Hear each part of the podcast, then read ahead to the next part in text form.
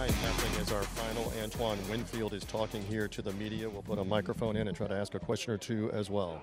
You know, you're gonna win some, you're gonna lose some, but um, you know, we came out today and we had that mindset that we have to win. It's it's it's win or go home.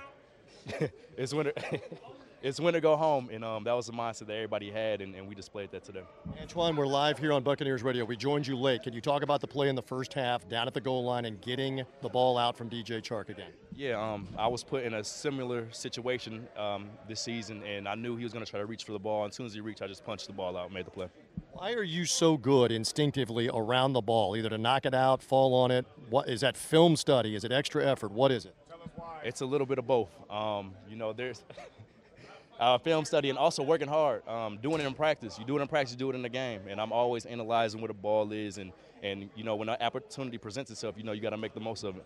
For this team, off a tough week last week, to come up here and gut one out, what does it say for the for the makeup of this team to earn a division title and a home playoff game today? Yeah, we knew what type of game it was going to be. Um, I feel like the fellas came out uh, with energy, and we just you know executed uh, to you know get this win.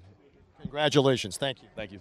And Antoine Winfield is the only player in the NFL with at least 10 pass breakups, at least six interceptions or fumbles caused, at least five interceptions. The only player in the NFL uh, with all of that as the Buccaneers have gotten this win here today over the Carolina Panthers, a 9 0 shutout in the 18th week of the season. It's a victory for the Bucs.